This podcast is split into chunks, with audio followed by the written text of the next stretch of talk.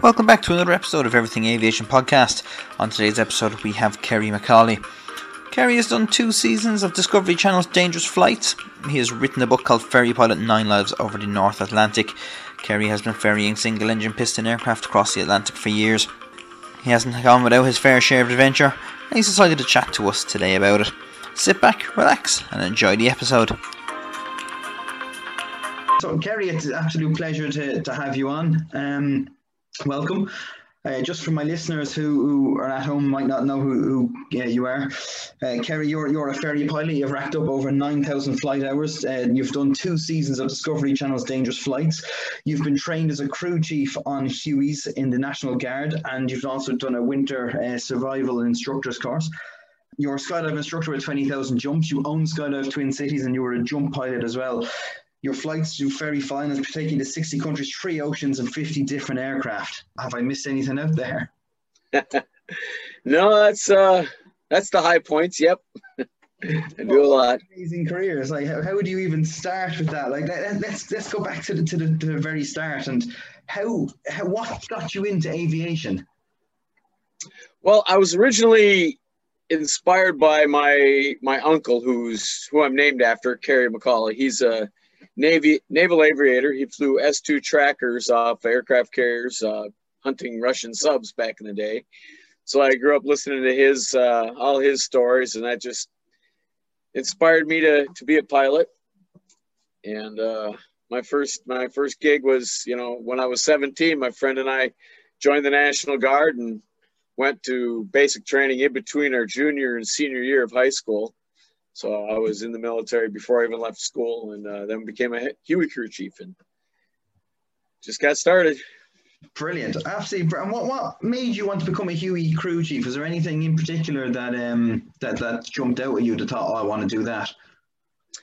No, that was just the the the quickest way I could get on a flight crew. I mean, you didn't have to be an officer, go to college or anything. You know, immediately go to Huey maintenance and crew chief school and boom, you're you're a, you're in flight crew right off the bat. So yeah, by 18, I was I was flying.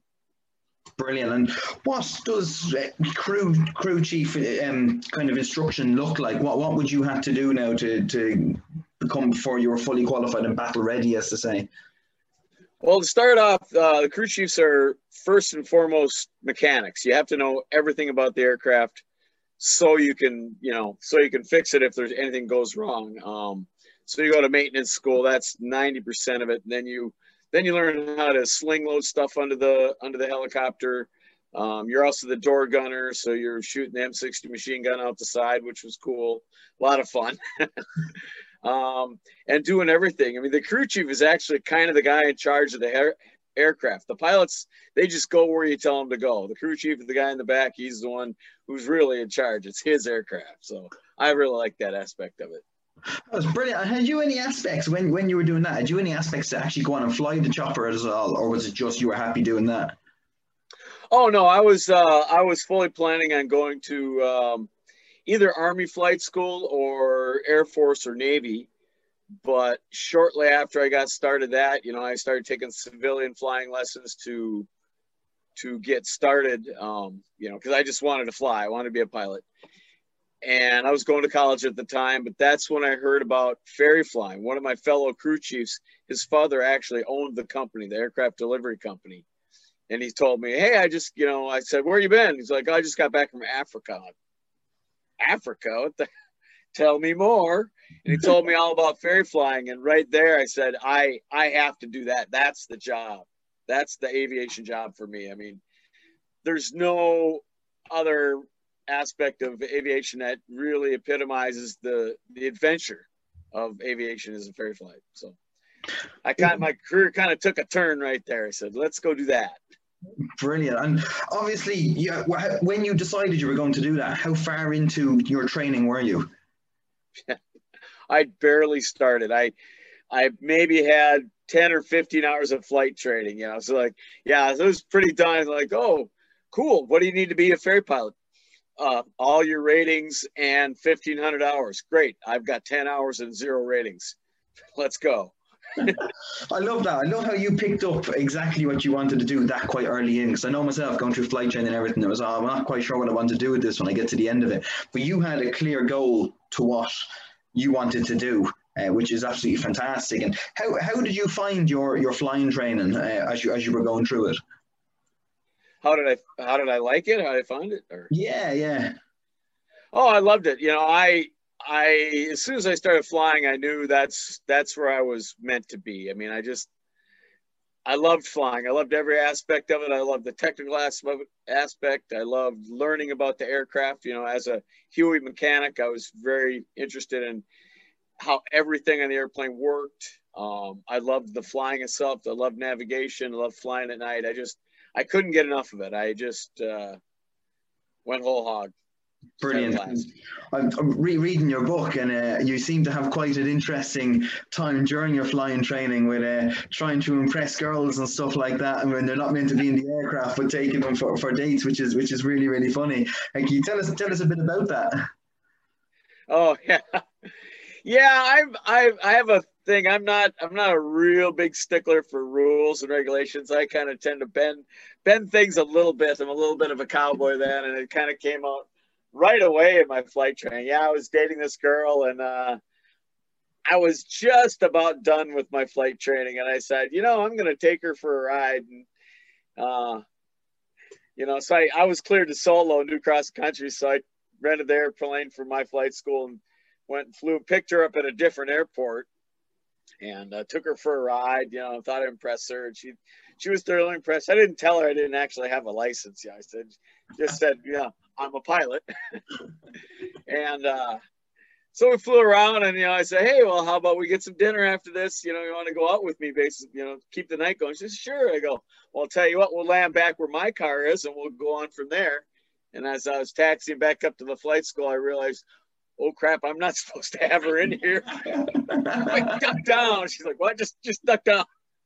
At that point, I kind of had to fess up to her, like, yeah, you're not supposed to be in here. I'm not supposed to be carrying passengers. But uh, it worked out because here we are uh, 27 years later still married i married her Brilliant. i love that. that that's so so funny um because like like you were saying you're not meant to have her in there but did, did you when you landed at the same airport where your car was did you forget that you weren't meant to have her in there or pretty much i was just enamored with the with her and i'm so confident at, at in my skills at the time you know i had a whole 40 hours or something you know like ah, i got this you know no problem like oh wait I can't. I'm supposed to do this.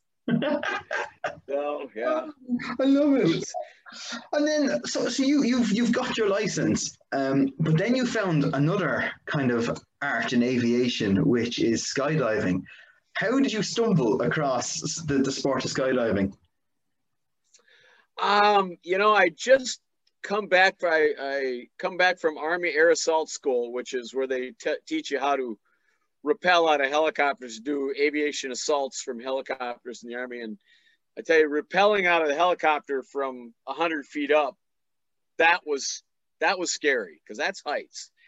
And I loved the school, one of the hardest schools the Army has. And I got back from that. I said, that was amazing. I want to do more stuff like that. And a friend of mine knew an instructor at this little school out in the middle of the countryside in Wisconsin and said, we should go take skydiving lessons. So I went and did that and uh, just loved it. Um, and of course, on my very first jump, I had to I had to break the rules again, you know, because that's what I do.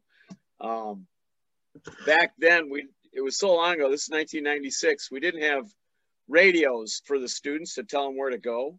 So they had a big cloth arrow on the ground, you know, a yellow arrow with a black arrow on, or yellow with a black arrow, and they would spin it around. And you're supposed to point the way it was pointing. And I jumped out and opened my parachute and like, wow, that was amazing. I love this. And I looked back at the field and the arrow was pointed in a direction that I didn't that I didn't agree with because I had all this experience, you know, none. uh, and I went, ah, I just did my own thing, you know, because I'm a pilot now. Actually, I didn't even have my rating at the time. I still was halfway through my flight training, and I just flew my own pattern and came in and landed. I really did a great job because I was kind of a natural at it, you know. boy, they were mad that they didn't listen to them at all. They were they were fit to be tied, but uh, I was I was hooked. Skydiving was amazing. Brilliant, because I've, I've done it myself. I've been brought up around the Irish Parachute Club, so I know exactly what you mean about the arrow and everything as well. Um, but it's, it's it's it's a feeling that you can't really describe to anybody um, when, when you do it and afterwards. So you you got hooked by adrenaline. You just went and went and did more, um, and and before you before you know it, you, you found yourself where, where you are now. I'd say.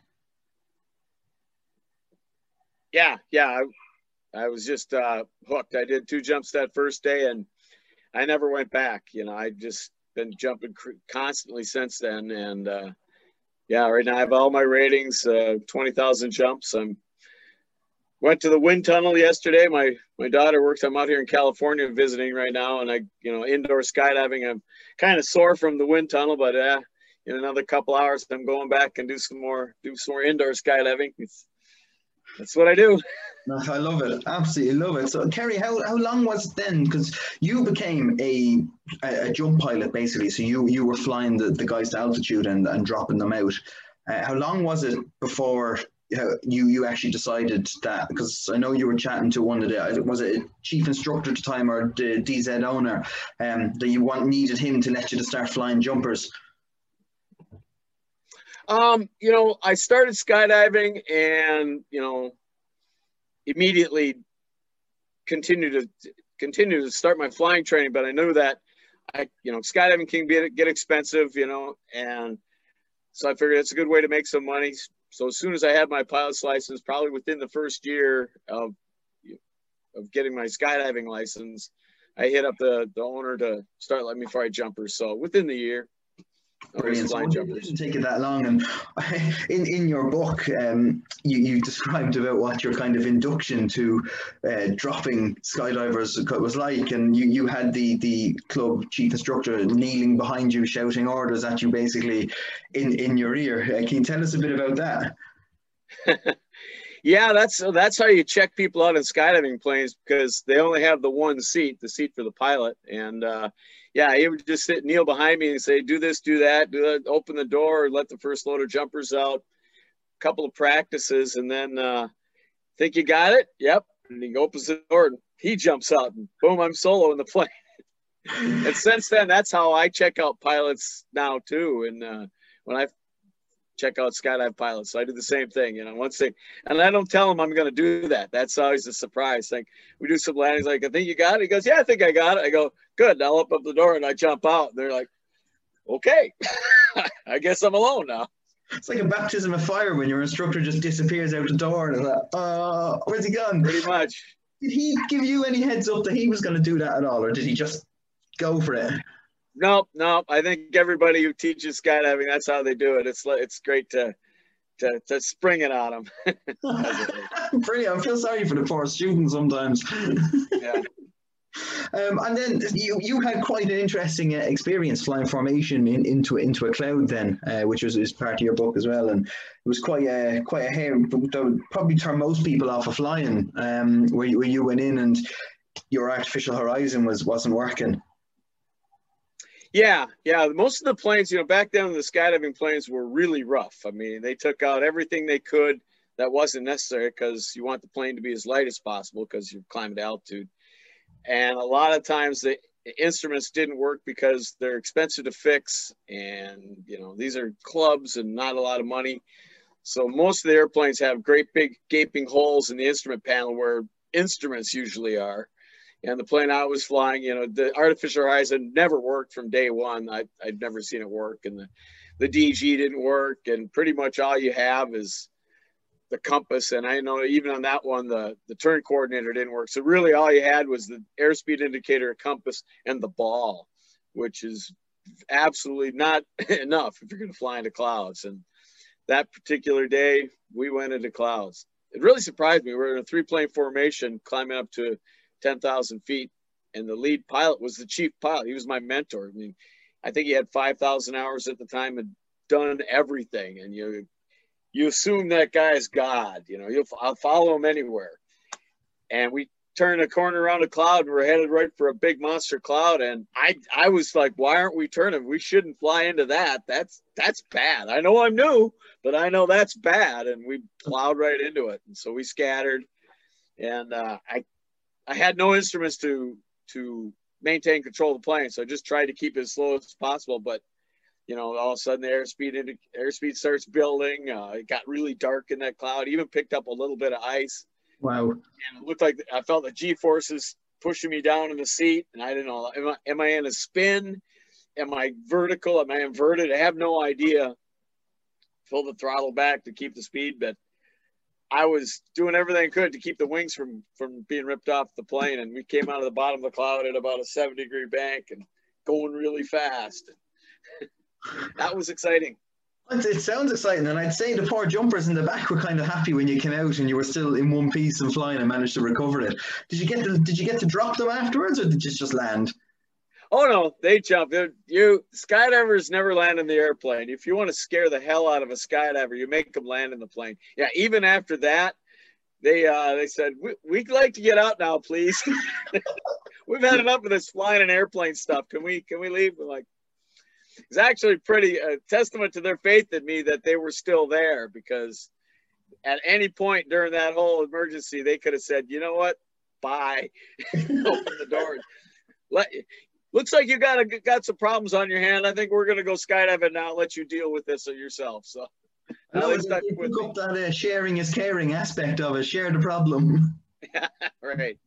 You had to do a talking about like skydivers landing in the aircraft which you. You had an engine failure in it. It was a Cessna 182 with a load of skydivers in it.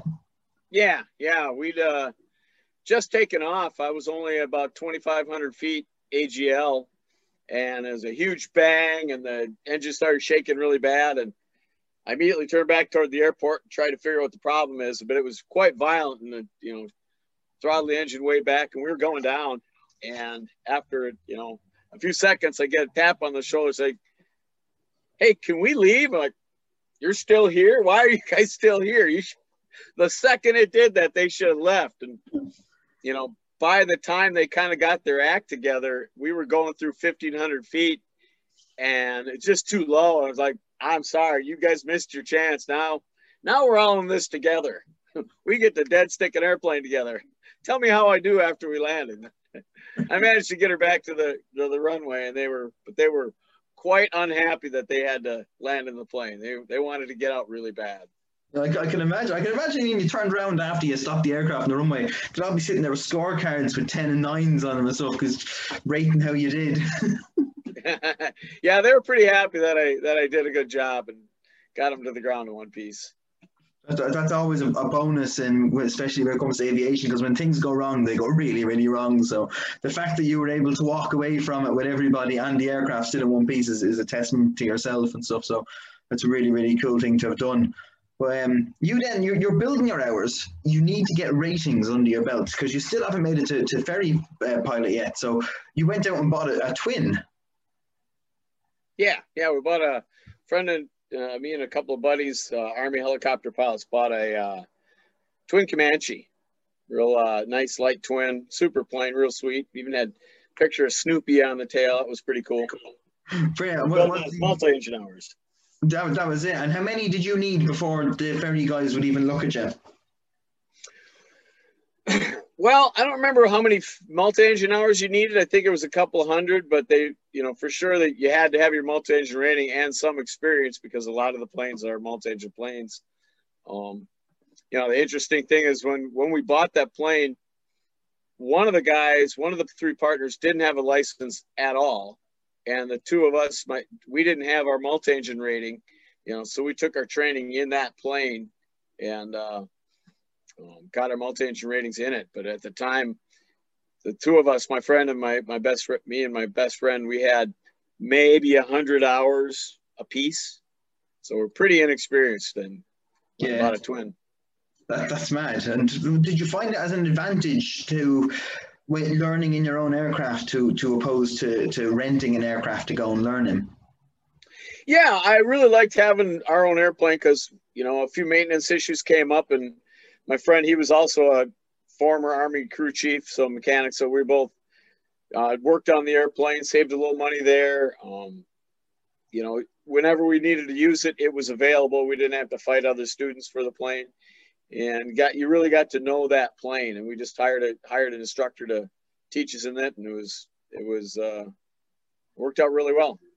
That's. It, it, sounds like you had you had a bit of fun with it, but it, it, came well. It was lucky for yourselves, but not lucky for the aircraft. It, it ended up coming to an untimely end, didn't it? Yeah, yeah. Um, I just uh, my my my buddy he got his multi-engine rating first, and then him and the other partner who didn't have any ratings at all, they went to Army helicopter school, and I stayed home because I was wasn't going to do that, and I got my multi-engine rating, and then one Christmas, I flew down to the flight their flight school to pick them up to bring them home for Christmas and to build some more multi-engine time, which is why we bought the plane. Uh, flew we flew home, had a good Christmas, and on the time to bring them back to flight school, it was uh, it was a pretty cruddy day. Real a big snowstorm was hitting Minnesota, and we had brought along another guy, and we decided that the other pilot, the other of the three us three owners, he wanted to sit up front because he never got to fly an airplane that he owned, and he didn't have a license, but he figured he'd sit up front. So I had to sit in the back, and uh, my friend Lee and John, the other two owners, they sat up front and not, neither of those guys also had an instrument rating. So we're taking off in low clouds and heavy snow, but we figured we could go eastbound, get a skirt around the storm underneath the clouds VFR, and then get clear and then head south. And we flew along for a ways, and the, the clouds got lower and lower, and the snow got heavier. And after a while, I was like, you know, this is kind of stupid. This is how guys get killed. Maybe we should land the other pi- pi- pilot that we picked up to get a ride home with us, another Army pilot, he had his multi-engine instrument rating. So let's put the guy with the multi with the instrument rating up front. That probably is a good idea. So we were going to land at this little airport in Wisconsin to to change pilots, and we you know took us a while to find it in the snowstorm, but we found, we found it. it. I was pretty uh pretty happy sitting in the back, like okay, we didn't die so far. We're on you know over the runway, starts flaring and I look out at the side of the window. I'm like, boy, I've never been in the back of the plane when it was landing. And I thought to myself, boy, that's an odd angle. It's really nose high. It almost sure feels weird back here. It just almost feels like we're going to hit the tail first. And then we hit tail first, which is not the correct technique if you're going to land a like twin. You don't, you want to land on the rubber things, you know, the tire stuff, those round ones, not the tail. um, because what what the pilot was trying to do, he he'd been flying nothing but helicopters for six months, and he literally out of muscle memory he tried to hover a twin Comanche, and as any of you um, aviation nuts know, you can't hover a twin Comanche, a light plane. They don't. You need to be like a helicopter type aircraft, and yeah, so we hit tail first. It skipped once, it skipped the second time, and I I screamed power because you know we were going to stall and crash right there, and he uh he jammed the throttles full forward. And the second he did that, the aircraft torque rolled 90 or 45 degrees to the left, went pointed 45 degrees off the runway. And the weirdest thing happened for me, time stood still. It was just like the Matrix. I don't know if you heard people describe this when they're in car accidents, like everything was in slow motion. It absolutely stopped for me. I, I could see everything as clear as a bell. It was so weird. I looked like, okay, well, our left wingtip is going to hit that snowbank right there. We're going to cartwheel across that ditch. We're going to cartwheel across that little field there into that line of trees. And I'm not even wearing my seatbelt. We're dead. And I put my hands down and time started again. But my friend right at that point saved our lives. He chopped the throttles, leveled the wings, we hit the snowbank belly first, skipped over that ditch, level, slashed down on the on the ground on the other side, and did three 360s like a frisbee along the ground before coming to a stop. And uh, and that was the end of Snoopy. Smoke was coming out of the wings, and we were like, "Holy shit, we just crashed! Let's get out of here!" And we set the land speed record for three big guys, four big guys getting out of that twin Comanche. I tell you. And at any point, like you, you, it's, it's quite traumatic experience. At any point, did you think, nah, this isn't for me anymore? No, um, you know that's that's the weird thing about a, a lot of my career. I've had way more than my share of emergencies in both skydiving and flying. I've just and for some reason I don't really get affected by that. I might get the shakes afterwards and the adrenaline shakes. The knees are going. It's like holy cow! But um, I've got this weird sense of it's going to be okay. I'm going to survive this stuff. I don't know how that is. You know, since I was a young boy, I'd always kind of pushed myself into as many dangerous and emergency situations as I could. I just kind of that's kind of what, who I am. It's what I love doing. And I think handling emergencies is a lot like any other skill, like skiing or riding a bike or anything. The, the earlier you start, the better you are at them.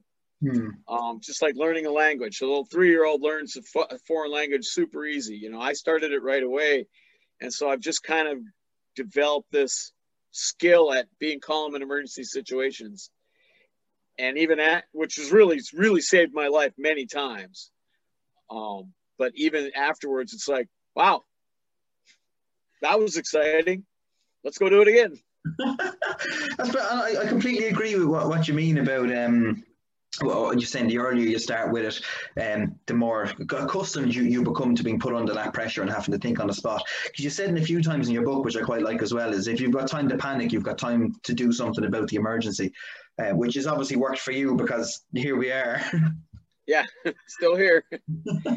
Yeah that's that's the hardest thing to teach people. I mean there's so many people especially not not especially pilots but a lot of pilots. These days a lot of society you know wraps kids in bubble wrap you know. Everything is safety safety safety safety.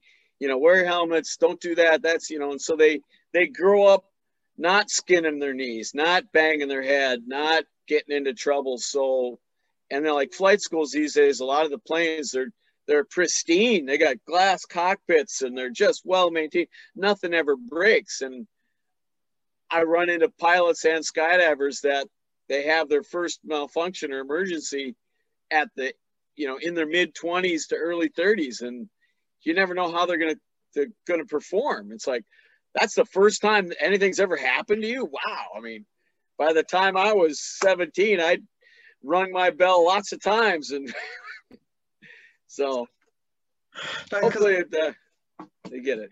Yeah, yeah like I, would I'd say uh, what you're saying is, is is is really really true, and the more people are exposed to it, the probably the better because you wouldn't crumble under the pressure. Which is bringing me on to the, to the next point because this is where you you need to have your head about you. So you've got your hours, you've gone to your friend's dad and you've asked him for the for a job, um, and he's he said yes. So now you're about to start ferry flying.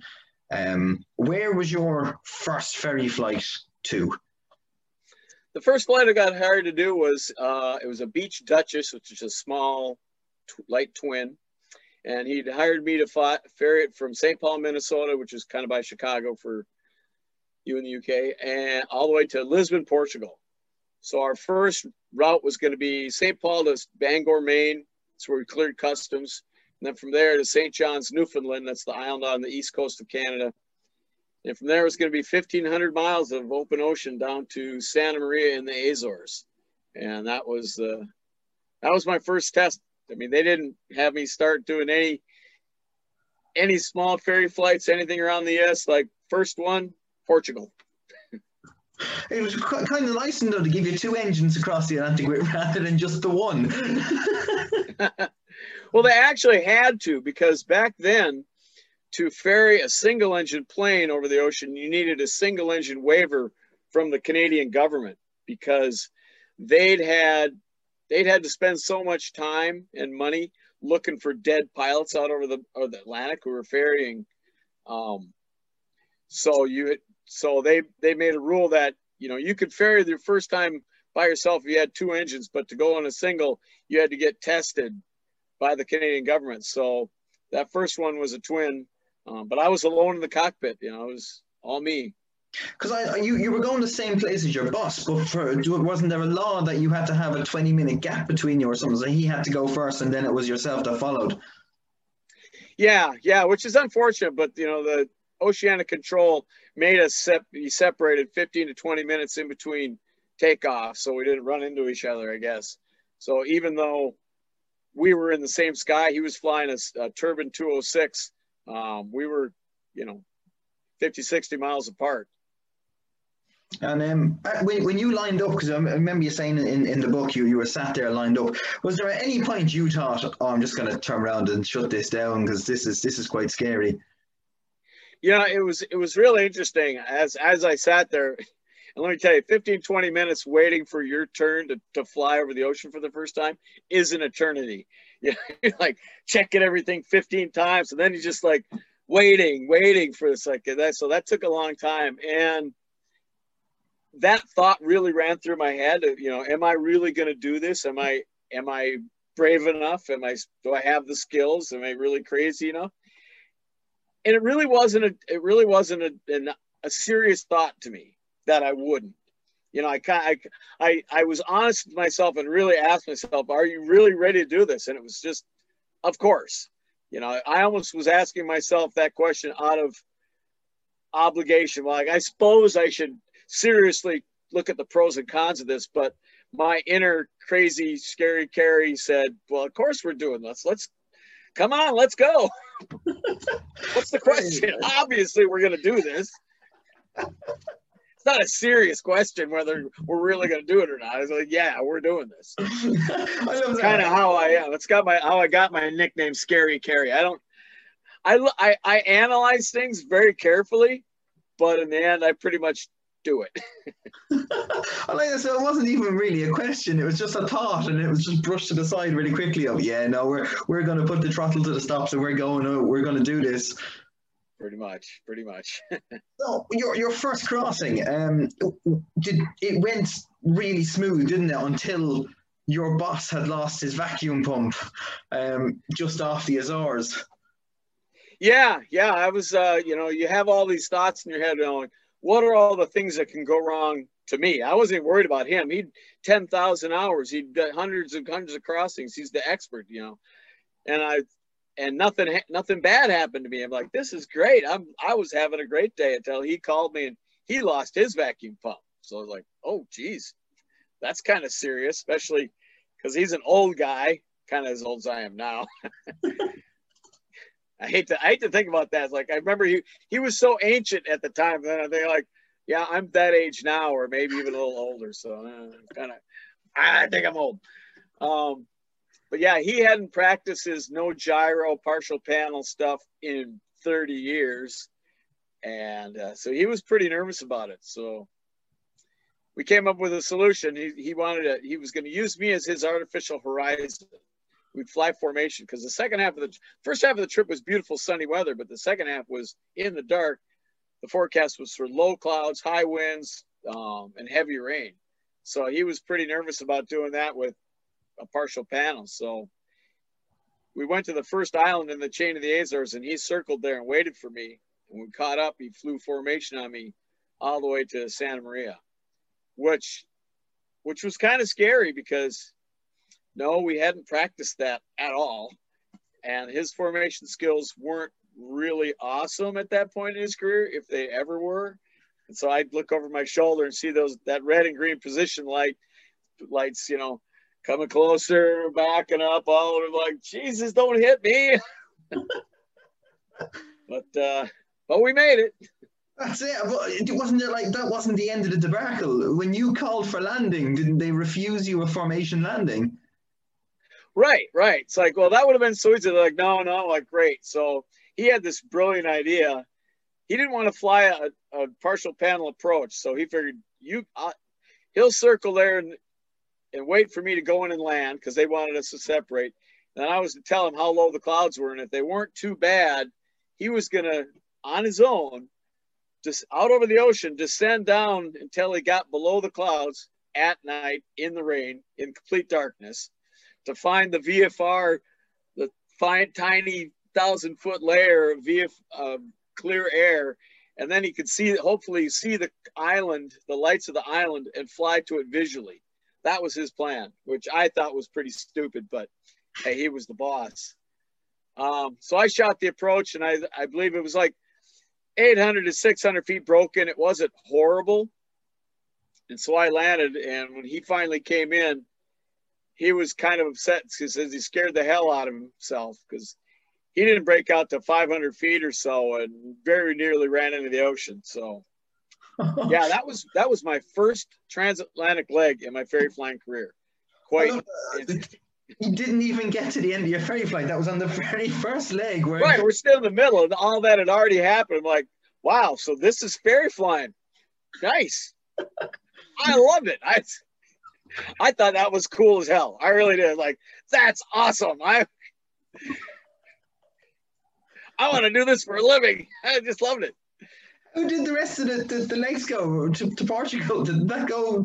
It couldn't have got much worse than that, really. uh, the Portugal wasn't too bad. We had to stay there for a couple days while they shipped him another vacuum pump, and then we we put a new vacuum pump on his plane on the ramp in Santa Maria, and no, neither one of us have our A&P, but uh, that's a long time ago, and he's dead, so he can't get in trouble. Uh, so yeah, we got to it, dropping the plane off in Portugal was uh, that was the uneventful part of the trip. Because you you would then have to take the 206 onto Switzerland, if I recall. Yeah, yeah. Uh, so we went to uh, stopped in uh, Palma, Mallorca, and dropped off some some airplane parts that we uh, had kind of smuggled in. Did, did clear customs there. And a good friend there. We my, my, my boss liked to smuggle airplane parts into Europe because the, cus- the customs was too uh, too high. So every time, like my plane was loaded full of airplane parts. I asked, like, so what's all this? You know, they're, they're spares, and they're like, they're not spares. This these parts are not for this plane. I know I know our plane parts. This is like, well, you know, yeah, we're smugglers, huh? Yeah, we're smugglers. Like, at least it wasn't drugs. Okay. So we stopped there, and then we flew from there to Switzerland. Um, and we did that at night in the snowstorm, of course, because that's what you do when you're a ferry pilot. You don't wait for good weather. You fly in. It, almost seems like we find the the worst weather possible to fly in. That's just kind of what it seems to be. And uh, so he was flying. He had me navigating, and we're going up an airway. And Switzerland College says when you reach uh, this radial off the Zurich VOR, turn in on that radial. And I said, okay. And I tuned in the VOR and tuned in that radial, and the needle sw- swung to the left or right. I can't remember. Swung to swung to the right, and my boss saw that. Goes, oh crap, we passed it. And he immediately started did a uh, did a right turn to go back to that radial because he thought we'd passed that intersection. And I'm screwed. No, no, we haven't passed it. We're the needle is supposed to be that way. And no, no, we passed it. And he finished about 180 degree turn. And we're remember we're at night in a snowstorm over the Alps. Um, we are pretty high. I think we're at 12,000 feet, and a lot of the Alps are higher than that. And ATC calls up and says, "Hey, where are you guys going?" he goes, "I'm sorry, we passed that field. We're turning back toward it now." And they said, "No, no, you're not there yet. Keep going." Like, like I'm thinking, see, I told you. And he goes, oh shit, you didn't say anything. So he he turns back. So he made a right turn, and then he made a left turn to go back to the heading. So instead of continuing at 360 and putting us on the original course, he'd done a big S, and now we were a number of miles right of our original course that we were supposed to be on on this airway, which is there for a reason to keep you from hitting those granite clouds called mountains. And so it was kind of quiet in the cockpit. I didn't want to give him a big old I told you so because it's my first trip and he's the boss and he's mad because he's screwed up in front of the new guy. And we're just sitting there and we had a that plane had a radar altimeter. And I watch it, it's at zero or full deflection, whatever, whatever it should be when you're at 12,000 feet and I saw it twitch. And I, I just happened to be looking at it. I'm like, that's weird. It shouldn't do that. And it twitched again, and then it went up a bit, and then it went whoop to about 500 feet, and then whoop back down, like, or less than 500 feet. Like, holy shit! There's only one thing that makes a radar altimeter register, and that's stuff. it's mountaintop, like solid stuff. shit, peak, climb, climb we just flew over a freaking mountain. It's like, oh Jesus. So, so yeah, that was uh then we you know, the rest of the flight into Zurich was uneventful, but uh, that ended my very, very first ferry flight or ferry trip, and boy, it was a it was an interesting one. I tell you. It certainly was, and judging by, by reading from the rest of them, that was just the beginning. It, it didn't stop there. It got more and more interesting. Like your first trip down through Africa, where you had lost instruments and had to fly the whole, had to hand fly the whole thing, and you lost your GPS. Um, yeah, tell us about that. Um, losing the alternator or being lost. There's two two parts of that. Let's start with the alternator. yeah, so I uh, ferried a plane to, to Tanzania from St. Paul, and there, there's a leg from Agadir, Morocco to Abidjan, the Ivory Coast, and it's flying straight south down the, the bulge of Africa over the Sahara. And you fly that route at night because down along the equator, it's area called the Intertropical Convergence Zone, and that is an area of the world that pretty much guaranteed th- big thunderstorms every afternoon. So to avoid those, you fly that route at night. You leave about 10 o'clock at night, fly all night. It's about a 14 hour leg and arrive down in the Ivory Coast in the morning because the weather's usually calm in the morning.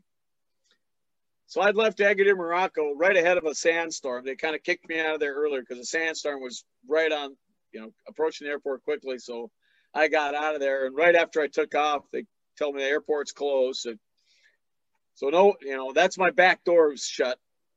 And the 14 hour leg down to Abidjan, there's only one airport right in the middle. It's in Bamako, and it's a place my boss told me you don't ever want to go there. About but I didn't. I had plenty of gas, uh, you know, ferry tanks in the plane. And about three hours into it, an RBL came on. Uh, RBL is, uh, stands for really bad light. It's those red lights on the instrument panel. you don't want to see RBLs. Uh, look at it like alternator, huh? Look at the ammeter and it's showing a, a little draw. I'm like, yep, I lost my alternator. Great. Oh well. Go back to your training. Like, okay, shut everything off I can. Autopilot, unfortunately, that takes a lot of juice. Shut everything, turn the lights all the way down. And the last thing I did was I we had an HF radio in the plane that, that's kind of like a ham radio. We put them in the planes when we ferry fly, so it's we can talk long distances. And I keyed the mic to tell ATC that they weren't going to hear from me for the rest of the night because I didn't wasn't going to have any electricity. And when I keyed the mic, I realized I made a huge mistake because all the lights in the plane just went completely black, and I just sucked all the juice out of my battery because the HF radio uses a ton of power. I'm like, oh crap, that was stupid. You know, I got my flashlight out and shining instrument panel because it's completely dark in, outside. I mean, even if it wasn't, I even if I wasn't in the clouds, you're out over the Sahara and there's not a light at all. So there's no artificial, there's no horizon, there's no no, no visual clues at all. And as you know, if you don't have, if you can't see outside, you need to use your instruments. You got to be able to see them. And at night, if you don't have lights, instrument lights, you need a flashlight. So that was uh, the start of a really long night. Uh, eight and a half hours flying by flashlight, and that was that was hard and long. That was also the night I real I learned the lesson. If you're going to fly at night, always carry two flashlights. um, yeah, I did. I didn't have two flashlights. This is before cell phones. That was my only form of illumination. And when it came time to change the batteries in the in the flashlight, I realized that's this is scary. If I screw this up, I'm gonna die. I mean, where are you ever in a situation where if you if you drop a battery while changing lights in a flashlight, you die? Because if I if I drop the batteries, I wouldn't be able to see the lights in the instrument panel. I'd lose control of the plane. So I practiced that a few times before I actually did it, but I was successful. And uh, yeah, but the sun finally came up, and I had to do some interesting uh, navigation to find the airport. Finally found it, which was quite a relief. No radio, couldn't get a hold of the tower. They didn't have a light gun. They even buzzed them. They weren't waking up. So I just had to pump the landing gear down because I was flying a Cessna 210, so it's retractable gear. And there's no way to t- you pump until it stops pumping. There's no way to tell if your gear's down and locked because the green lights don't work. And then just come on and land. And uh, and you would think that would be the end of it. Like, hey, you made it. Nope. they came and dragged me into the airport manager's office. He was all yelling at me, all pissed off, wanted to throw me in jail. Where have you been? You should have been talking to people. Like I had an emergency. Like he didn't want to hear it, but uh, he was on going on vacation that evening and didn't want to deal with me, so he kicked me out of his office after I wrote up a report. That was just the first, not even the first. That was just one section of that huge trip. I mean, after that, I flew to Gabon. My GPS crapped out for good halfway there. This is back in the days when GPS was just invented. They didn't. They weren't very good. Then the next flight, I was flying from Libreville, Gabon, all the way across the entire continent of Africa to uh, Dodoma, Tanzania, and I arranged for a, um, a weather briefing that morning because I'm flying across an entire continent. So you want to have a pretty detailed weather briefing, you know. It's kind of kind of good. And I got there, and the guy handed me a mimeograph paper that it was a sat infrared satellite shot of the continent of Europe, or I mean of Africa, and said he showed me the two white blobs on one side that were major thunderstorm areas. You see this? Very very bad. You see this? Very very bad. Handed me the paper and told me to have a nice flight, and that was it. No forecast, no winds aloft, no nothing. Just this is what Africa looks like. Well, yeah, I know what Africa looks like. so took off, and that flight was going to be, I mean, I knew I was going to have, with the GPS down, I knew there was going to be about a six to eight hour window in there that I wasn't going to have any nav aids, you know, no, no NDBs, no VORs. I accepted that with, with no winds aloft forecast. It was just like point east.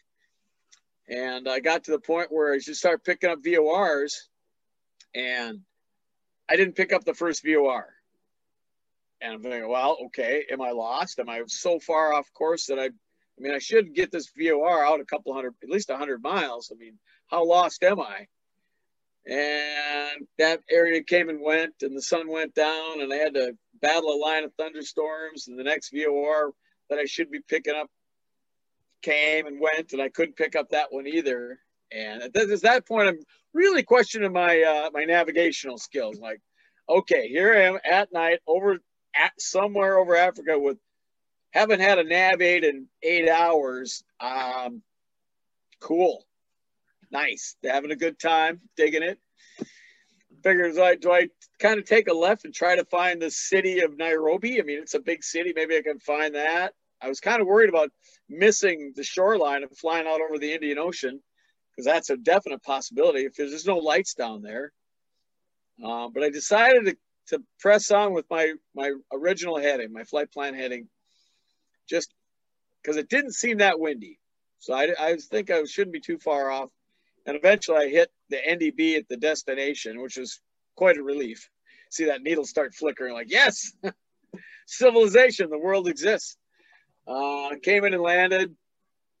And I was talking to the pilots that that worked there. We were having dinner, and I told them my story, and they kind of looked at each other like, "Well, didn't anybody tell you those those two VORs? They never work because they're run by generators, and as soon as they do, the government delivers the gas to them, the local warlords come and steal the gas. So, I'm like, oh, great. I mean, little information I could have used about 12 hours ago, guys. so uh, that was a, that was an interesting trip. That was, was really say, like most people don't get these stories from years and years of flying, and this for you was just one trip. Yeah, yeah. I was like, oh, that's a that's Thursday. but going going back to what you were saying about loving the adventure and all that, I bet you that didn't even phase you. No, it didn't. It's which is weird. I, I sometimes I'm kind of honest with myself and I examine that part of who I am. It's like this stuff should really make you nervous. Why do you keep doing this? Like, because I love it. I, you know, like that trip, I loved that trip. You know, I love nothing more than an emergency, a malfunction, a parachute malfunction. If I have to cut away my chute and go to the reserve, I love it. I've had to do it 26 times. I absolutely, I love it. It's another little bit of an extra excitement in an otherwise boring day of skydiving, you know? Yeah, yeah. It's, it's, as long as as long as I can find a way out, you know, that's great because anybody can fly an airplane on a beautiful, calm, sunny day. You know, it takes a real pilot to handle the emergency because that's what you're paid for. That's why you get the big bucks at some point. Those aren't big bucks, but that's why you tr- do all that training. You you train for the emergency. Um, and if you get that emergency and you handle it properly and you come through, that is that's quite an achievement. You know, I lo- I love that. Now, for some people, they're like, they don't want that. They they want nothing to ever go wrong, and I don't fault a person for that at all. They're the normal people. I'm the abnormal one. I fully I fully admit that I am a sick and twisted individual, and um, yeah, my life is not a how-to book. This is don't don't. you shouldn't describe to be me. I'm I'm uh, I should be dead a number of times over, but I'm not. So, but a lot of it's just you know, a lot of it's luck too. Yeah, I remember we're always told, and you were probably the same. You said it in the book a few times. You've got a bag of luck and a bag of experience, and by the time that the bag of luck runs out, you should have a bag full of experience.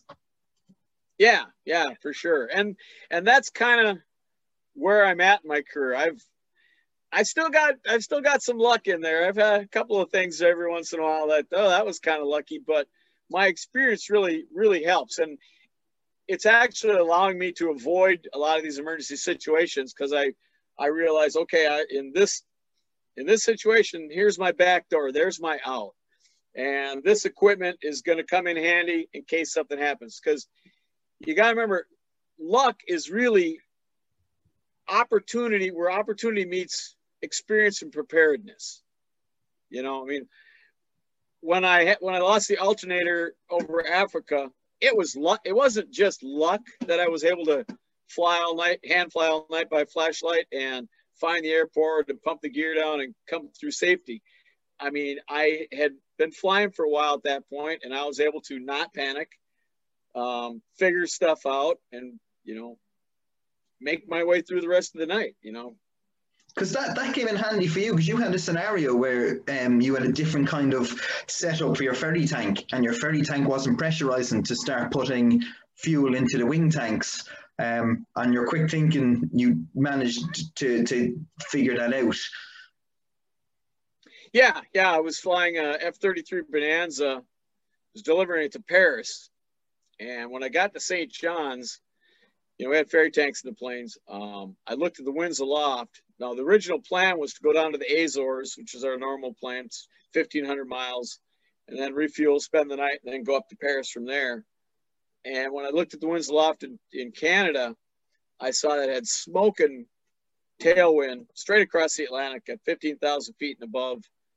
That would allow me to skip the Azores. It's I thought like it's a long trip. It's 2,500 miles, but with the I think it was like a 50 knot tailwind, I could make it all the way across in one leg. And, you know, I'd save, I'd save a day. I would not have to go down to the Azores. So I would save all the fuel going down to the Azores and up.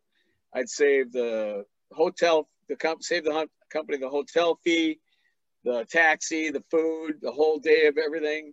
So remember that's, that's the goal of a ferry pilot is to deliver the airplane as cost efficiently as possible. Anywhere you can save a dime, that's pretty much profit for the company. And being able to skip the Azores would save the company quite a bit of money.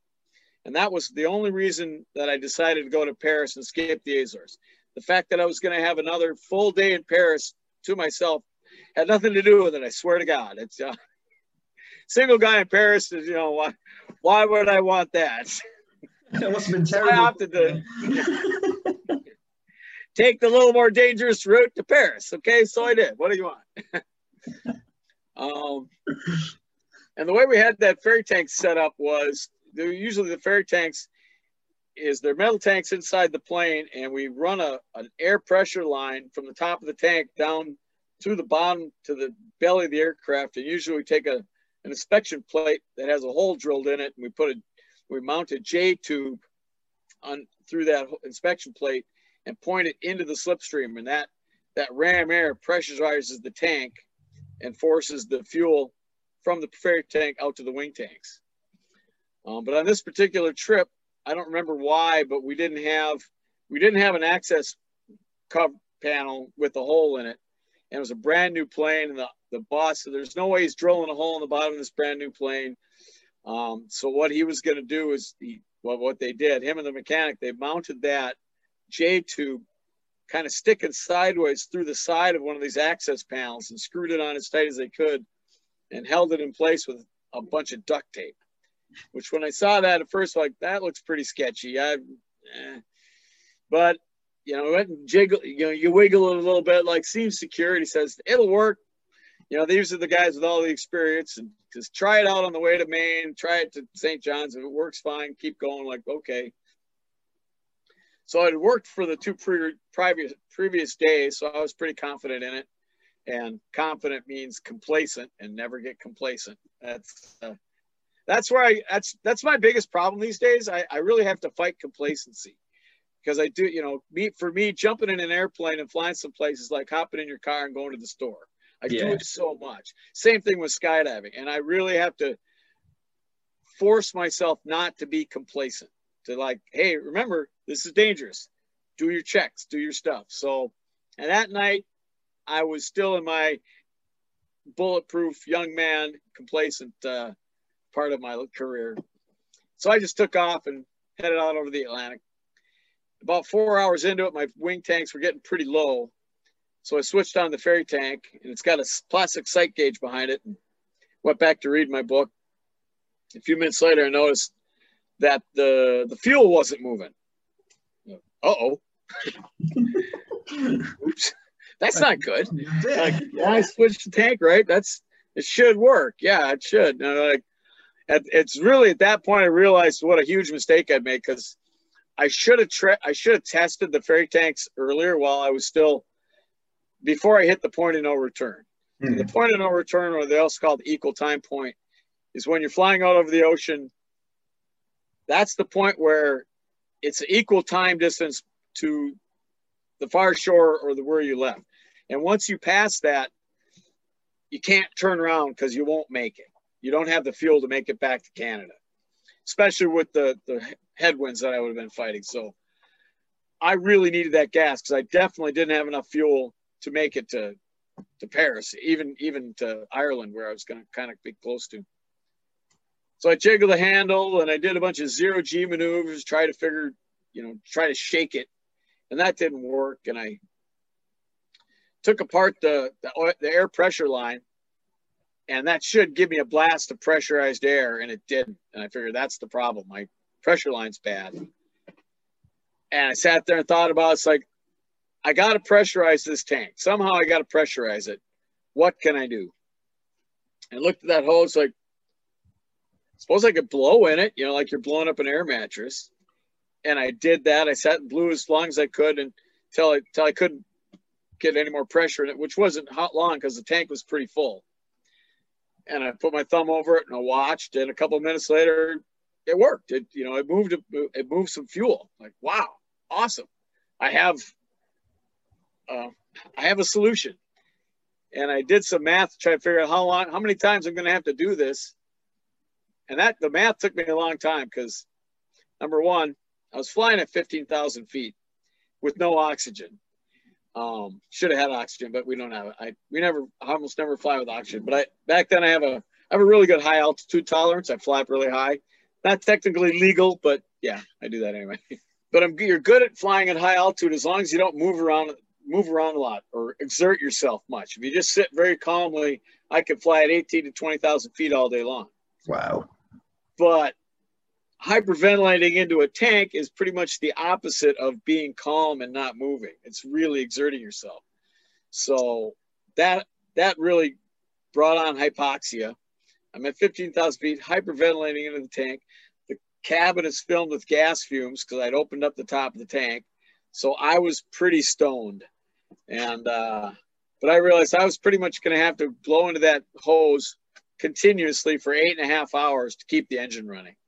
And that's what I did. And let me tell you, that's, that was a long night.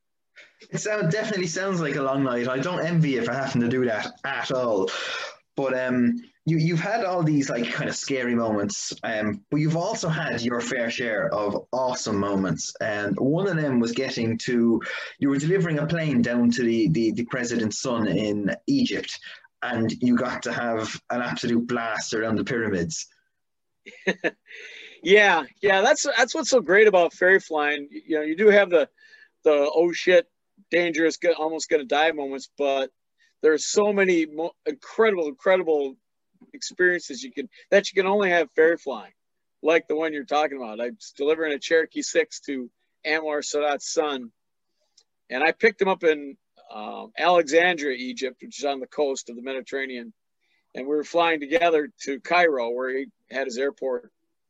As we got close to Egypt to Cairo, asked me, "Hey, have you ever ever seen the pyramids?" Go, no, I've never been to Egypt before. This is awesome. I mean, I was just so psyched. I mean, that's what's so great about flying ferry flying. I'm getting to travel the world and like Egypt, awesome. I get to go to Egypt, so cool. He goes, well, let's go fly over the pyramids. I'm like, cool, you bet, sign me up. And uh, we got close to the Egypt to the pyramids and like, wow, there they are, the pyramids of Egypt. You know, like one of my life's goals to fly to to Egypt. And he goes, do you want to buzz him? yeah, can we? He goes, I'm Anwar Sadat's son. I can do whatever I want. like, cool. And so we buzzed the crap out of him. We buzzed it three times right over the Sphinx, really low, below the tops of the pyramids, right in between them. Want to do it again? You bet. I'm just ripping full power, fast we can, just right on the deck, right in between the pyramids, three times, just laughing like two schoolgirls, just having the time of her life. After we, we pulled out that third time, he goes, okay, we probably better, we probably better get out of here. And he's like, even I'm going to have to do some explaining about that one, but it'll be fine. So yeah, I mean, I've had, I get to do that stuff. I don't do it a lot anymore. Try not to lose your license, but uh, I got to buzz down the down the Amazon River first thing in the morning a couple of times. It was so much fun. Um, buzz across the Africa savannah looking at giraffes and elephants. And, you know, I actually saw natives walking down a trail with the pots on their heads. Like, no way. I mean, it's, it's like National Geographic, you know, just um, probably the, one of the funnest night days I ever had was ferrying an Aerostar to Cyprus. And I got to the southern tip of Greenland, which is absolutely stunning. Um, icebergs and fjords and the ice cap and glaciers and I was ahead of schedule, so I spent about an hour or so ripping up and down the coast. Um, I had a slight flight control problem there. I, for some reason, I couldn't seem to get the plane over 50 feet over the over the ocean for that whole hour or so. The, I eventually figured it out, but it was good. Slalom in through the icebergs till you did figure it out. Yeah, yeah. You might gather I like to fly low, so you're a man of my own heart. I like being down in the weeds as well. If we go if we go yeah. up above two and a half thousand feet, I start getting a nosebleed. It doesn't end well for me. Right, right. I'm, I'm afraid of heights, you know. Yeah, yeah. so, but you you also had then um, after all that quite an interesting moment where you had to rob a bank. yeah, well, technically, uh, I'd uh, I received a a letter in the mail from a Spanish bank examiner who said, hey, there's fifty thousand dollars in the bank. Is that uh, in your in this bank in Palma? Is that does that agree with your records? Like, no, not not really. think I would have remembered depositing fifty thousand dollars in a Spanish bank. And it turns out that our friend in in Mallorca, who ran a flight school that we deliver planes to a lot, his manager had been embezzling money from his, his flight school and he had stolen my identity and opened up a bank account in my name because he'd borrowed my pa- taken a copy of my passport and so my friend wanted to know if i could steal the money back from him essentially. I'm like sure. See i've got i've got a problem. It's a medical condition. It's called can't say no itis um, you could pretty much talk me into just about anything. So yeah I, I flew over there and we you know we sat. I, th- I thought we were going to go into the bank with a lawyer and say, this is a phony account. I need to have this money and give it to my friend here. And they, they told me that actually the plan was going to be, I was just going to pretend that that I was just going to demand my money back and pretend it was my money in the first place, and basically embezzle the money back from the bank and uh, give it to my friends. So, yeah, we kind of walked into the bank, and let me tell you, that was scarier than any ferry flight I'd ever been on. Because, as you know, a lot of the banks in Europe, the, the doors lock behind you. And uh oh. and I'm taking money out. I did not put this money in the bank. That was not my money. And the bank manager, I said, I want to close my account. And he shows me the paperwork. Is this you? And like, obvious forgery. No, I didn't sign that paperwork. It's not me. I this is not my money. I did not do it. I've never been here before. And I'm lying, going, Yep, that's me. and, uh, I tell you, I we and we actually had to come back because they didn't have all the money in and hand right now. So when we came back, I thought I saw undercover cops everywhere. I was just, I was terrified. And they gave us the money, and we kept expecting the cops to jump out at us. And we finally got out, and then there's three grown men because my brother, my buddy, had brought his lawyer with us, and we just started fast walking down the sidewalk, and we turned the corner and ran like hell. That's why it's, it's amazing. Again, it's a thing that would not have happened uh, if it wasn't for the ferry flying. And every time you take off to a ferry flight, it just seems like you've you've got a story to tell or something's gone wrong. Oh, every time. Yeah, there's. I've never been a ferry flight where it's been ho hum boring the whole time. Every everything every time there's something, which is which is what I love about ferry flying. I love the challenge. You know, somebody tosses me the keys to a really cool airplane, say, fly this halfway around the world. Like, cool, sign me up. And I and not knowing what's going to happen is is the appeal. You know, I get all my stuff ready. I bring my tools. I bring my survival kit, and then it's just like I can't. You can only you can't really prepare for the unknown. You just have to be ready for it. Exactly, and it, it it beats that rat race of the nine to five as well. It's it's not get up, go to work, come home, get up, go to work, come home. It's you're away for could be weeks on end with adventure, basically guaranteed. Yeah, yeah. It's just it's funny, you know, like at the end of each day, you you get to the hotel and you lay down and just like, holy crap, that was a day, and tomorrow's gonna be the same. I love it. It's like I said, adventure staring you at the face you know you're getting yourself into as soon as you retract the gear or, or, the gear comes off the, the tarmac and it's a bit like, oh, here we go. Right, what, what's what's in store for us today? Yeah, yeah. I love it. But, but obviously you do, you do, and it, it's fantastic. I'm loving hearing the stories, and but it has to come to an end at some stage. So you you do you on your last ferry flight, um, knowing that you need to retire at some point, but you've uh, your last ferry flight you describe in your book was that before or during the Dangerous Flight series? that was before. Um, yeah, I was about uh, seven, eight years before Dangerous Flights. Yeah, I pretty much quit because I, you know, married. I had two young kids. I was really pushing my luck a little bit more, even though I wasn't scared. It was, at, at some point I was kind of realizing I was being a little selfish with my life. You know, I mean, even though I'm not personally scared of dying, you know, I'm like living life to the fullest. And if I die, oh well. At once I had two young children, I realized that's I can't think like that anymore. It's not just me that's affected if I die. So I so I retired. And then Dangerous Flights came calling. And by that time, you know, my children were mostly grown you know, they're, they're, I think my son was 17, maybe 16, something like that. So I figured, well, okay, if I die now, he's well on his way. I've turned him into a good, functioning man. My daughter's little older. They're good, good kids. So they'll be fine. So I took and and that sounded like a great project. And so I started ferry flying again for dangerous flights, which was amazing. It was so much fun. Um, although I tell you, the very first ferry flight on dangerous flights i hadn't done it in years. It's like you kind of think like do i still remember how to do this? Like and i was the only you know real ferry pilot on the show until pete showed up. None of these other guys really knew like oh, wow. stu had no idea.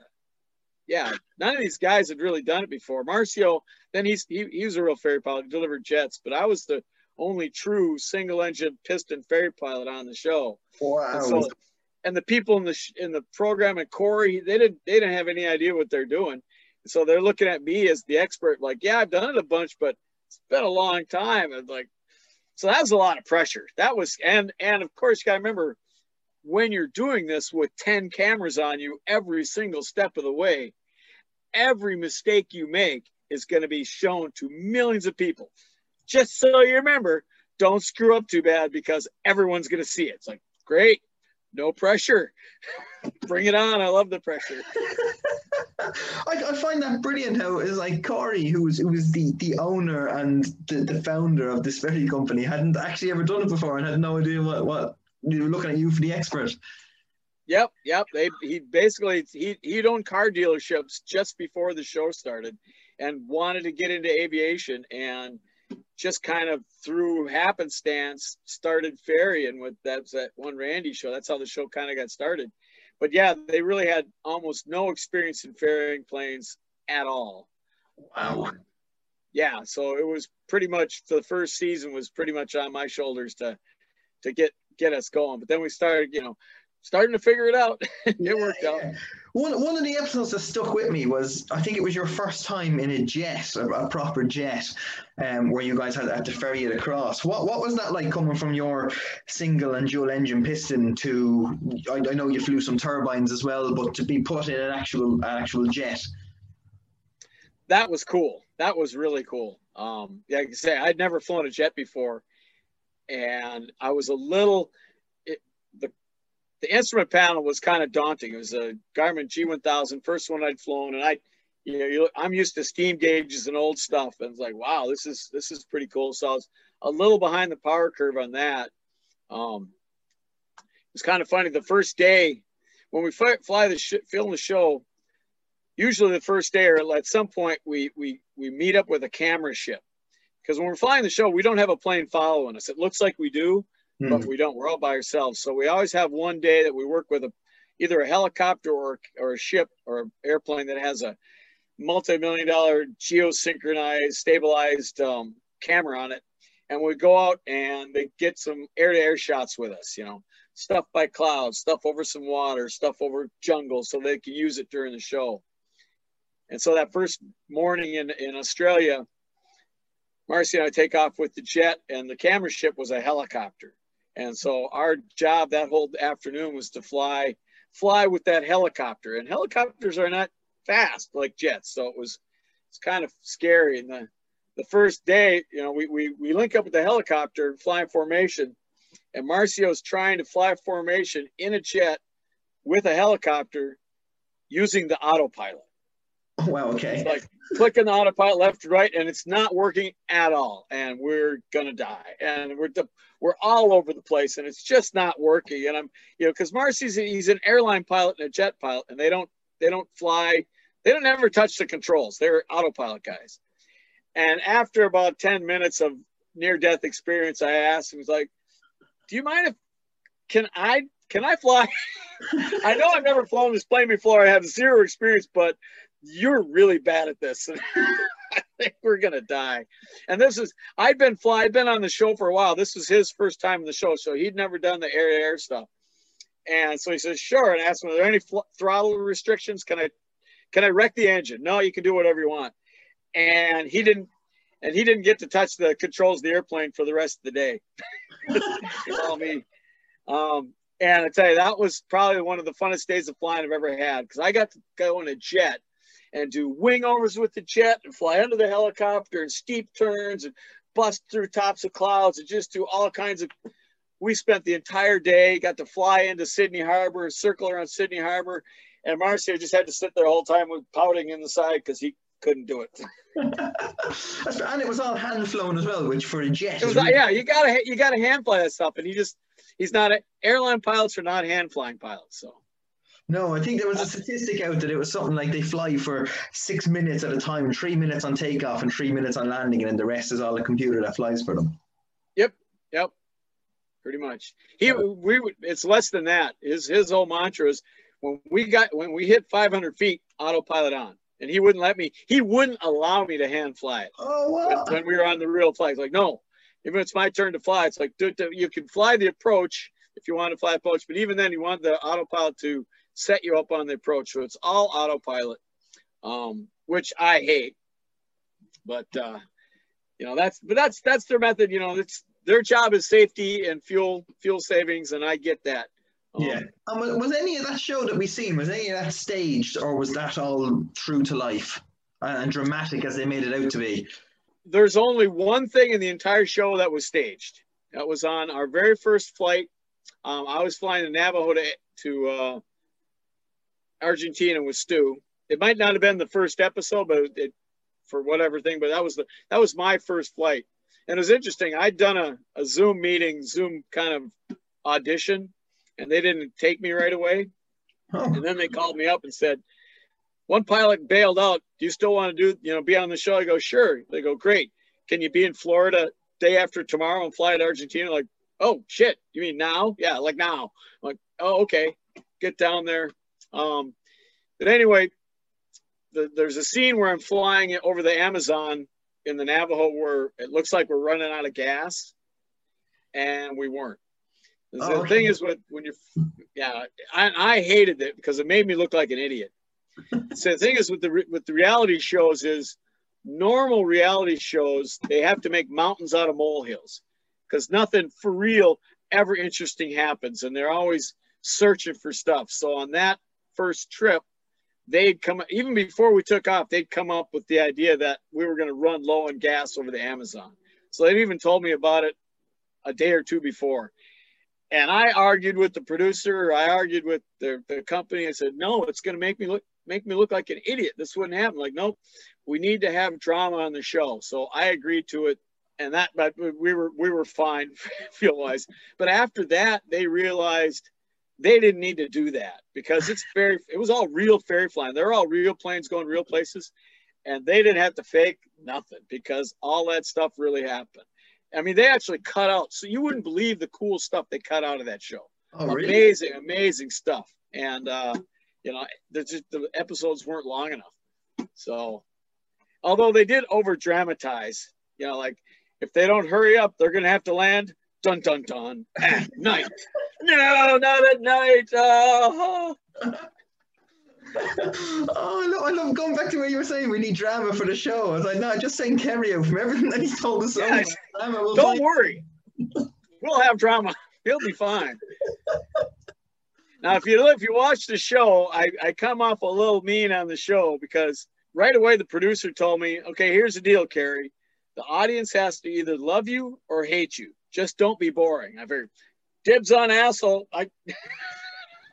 I remember there was one actually where I was thinking, oh, I did that for where your your co-pilot was flying and you chopped the power on him to, to, to land it prematurely, basically. And I was like, oh, why was he doing that for?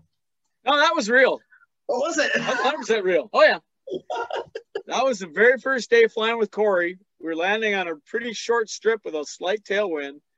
And he'd, he'd already kind of gooned up the first approach. So we're coming in on a different way and as he's coming into land, he left about a quarter of the throttle in. And as he's flaring, he took his hands off the throttle, which is a big no-no, no. and was flaring. He didn't have that much time at the point. He didn't have any a lot of experience, and he was going to be land, landing with both hands on the yoke. And with that much throttle left in, we were going to drift quite a ways down the runway. And it's my responsibility to not rake the airplane. So just instinctively, I went, "Whoa, you chop the throttle, man. We're it's not a, it's not a ten thousand foot runway. This is short. And so we kind of thumped down like I probably shouldn't have done that, but it's like, hey, made for good drama, That, oh, that, that, that made me the, the control grabber. Forever known as. Forever known, yeah. So that brings me on then to, to, the, to the kind of like your your you adventure that you're on currently, which is you are the drop zone owner of Skydive Twin Cities. How did you manage to get into owning your own drop zone? Well, I've been working uh, since you know three years after I started skydiving. I became an instructor, and so that was while I was a ferry pilot. One of my off time, I was skydiving and enjoying the you know being an instructor uh, owns bought some airplanes, uh, delivered, you know, provided airplanes to a couple different drop zones, And then this particular drop zone in Baldwin, Wisconsin, which is now Skydive Twin Cities, came up for sale. And thought, you know, that's what I want to do. I mean, I, I love the whole lifestyle and might as well be the boss because I hated working for other people because they never agreed with me. so we we bought that uh, 22 years ago now. So I've been wow. there 22 years. Yeah. Brilliant. I love it. Do, do you fly for yourself as well as run the drop zone? Um, not not very much. I'm kind of the backup pilot because I've got more stuff to do. I'd rather skydive. I do enjoy flying skydivers. We right now we have a our main plane is a Cessna Grand Caravan with a oh, very nice 900 horsepower Garrett. So much fun. Uh, you beat the skydivers to the ground. It's a rocket ship, man. It climbs, gets that 14,000 feet in 12 minutes and Whoa. get to the ground ahead of the skydivers. It's really fun. But you know, we uh, normally have a normal full time pilot, and I spent my day most of the day I'm skydiving. I think I made 700 jumps last summer. Wow, just in the summer. Yep. Four months because we were locked down for two months for COVID. So. Wow, it's still a hell of a lot. We because um, my dad used to be chief instructor of the Irish Parachute Club, and um, even well Irish weather and stuff like that, it was never that that kind of reliable as a, as a full time thing. But geez, 700 jumps in a summer was unheard of. Yeah, some of our main instructors they do over a thousand. Last year, a couple of guys did over a thousand jumps in four months. Wow, that's madness. Yeah. and uh, is there any is there any jump that you've done that stands out to you particularly that, that you always look back at and go, wow, I can't believe we, we did that, or I can't believe that was that's, what we, we were in that situation. Yeah, yeah. I was hired by the the Shrine Circus. The Shriners in the, in the U.S. are as a charity group, and they they they promote circuses, and they wanted me to dress up in full clown as a clown, the whole white makeup and the big the big wig and the whole works, and land in downtown Minneapolis. It's a it's a major city to to promote the circus. And so I agreed, and I was terrified because it was in the middle of all these tall buildings. I'm thinking, another one of these things I shouldn't have let myself get talked into. And we're flying along and we're going, you know, right up, right up Main Street, you know, because we couldn't get very high. It was a, it was a low jump. And the door opens too early. The pilot was an experienced pilot, and the door was slamming up, and I kind of deal with that. And I went to put my goggles on, and they got all the the makeup on my face smeared over the the lens of the goggles, and I couldn't see anything. And like we're, we're supposed to be jumping. I'm like, I can't get it on. And I threw those away and I got a spare pair and I couldn't fit them over the wig. And I'm struggling and the spot's getting longer. I'm like, I was past the point where I should have jumped out. And I finally said, the heck with them. And I dove out, opened up the parachute and I looked in the, the spot. There was a tiny little vacant lot in the middle of downtown that I was supposed to land in. And it was really far. I'm like, holy crap. I, I don't know if I'm going to make it. And everything else is tall office buildings. I mean, hundred story buildings. You're like, holy crap.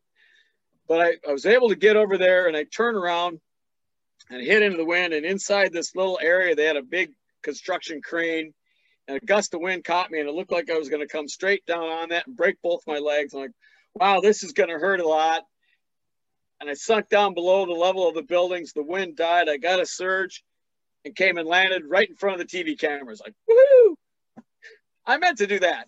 I love it. That's so cool, especially when it wasn't meant to work out or when it wasn't looking like it was going to work out, and all of a sudden, bam! It couldn't have been any better. Right, exactly. It was just like my heart was going. Oh man, that was scary. That was that was a. When, was, was that probably scarier than some of the stuff you had with the um, ferry flying, or would that be kind of that still sit on top as, as scary as the ferry flying? Well, you know, when it has stuff like that happens, it's only scary after the fact. Because again, while I was in that situation, I'm too busy to panic. I got stuff to do. You know, it's like even when I turned in and looked like I was going to land on those on that crane with all those cro- cross members that were going to break me, I was looking like, all right, well, where do I put my legs? How am I? How am I going to? What's the best way to smash into all this metal? because there's no sense to just going ah because that doesn't help. You know, if you got time to panic, you got time to do something more productive. Brilliant, absolutely brilliant. Kerry, your book is called uh, Ferry Pilot Nine Lives Over the North Atlantic. If anyone is interested in getting hold of that book and reading in detail about your, your adventures, where can they get that from? Uh, it's available in paperback and ebook on Amazon. Uh, should have an audio book coming out in a month or so. Or if you'd like a signed copy, you can go to my website, which is kerrymccauley.com, or email me at kerry at kerrymccauley.com. Um, and I'll sign one and get one right out to you. Brilliant. Kerry, you've had your fair share of adventure, and I really, really appreciate you coming on and having a chat with us uh, this evening. Thank you so much, and have an absolute fantastic rest of your day. Hey, it's my pleasure.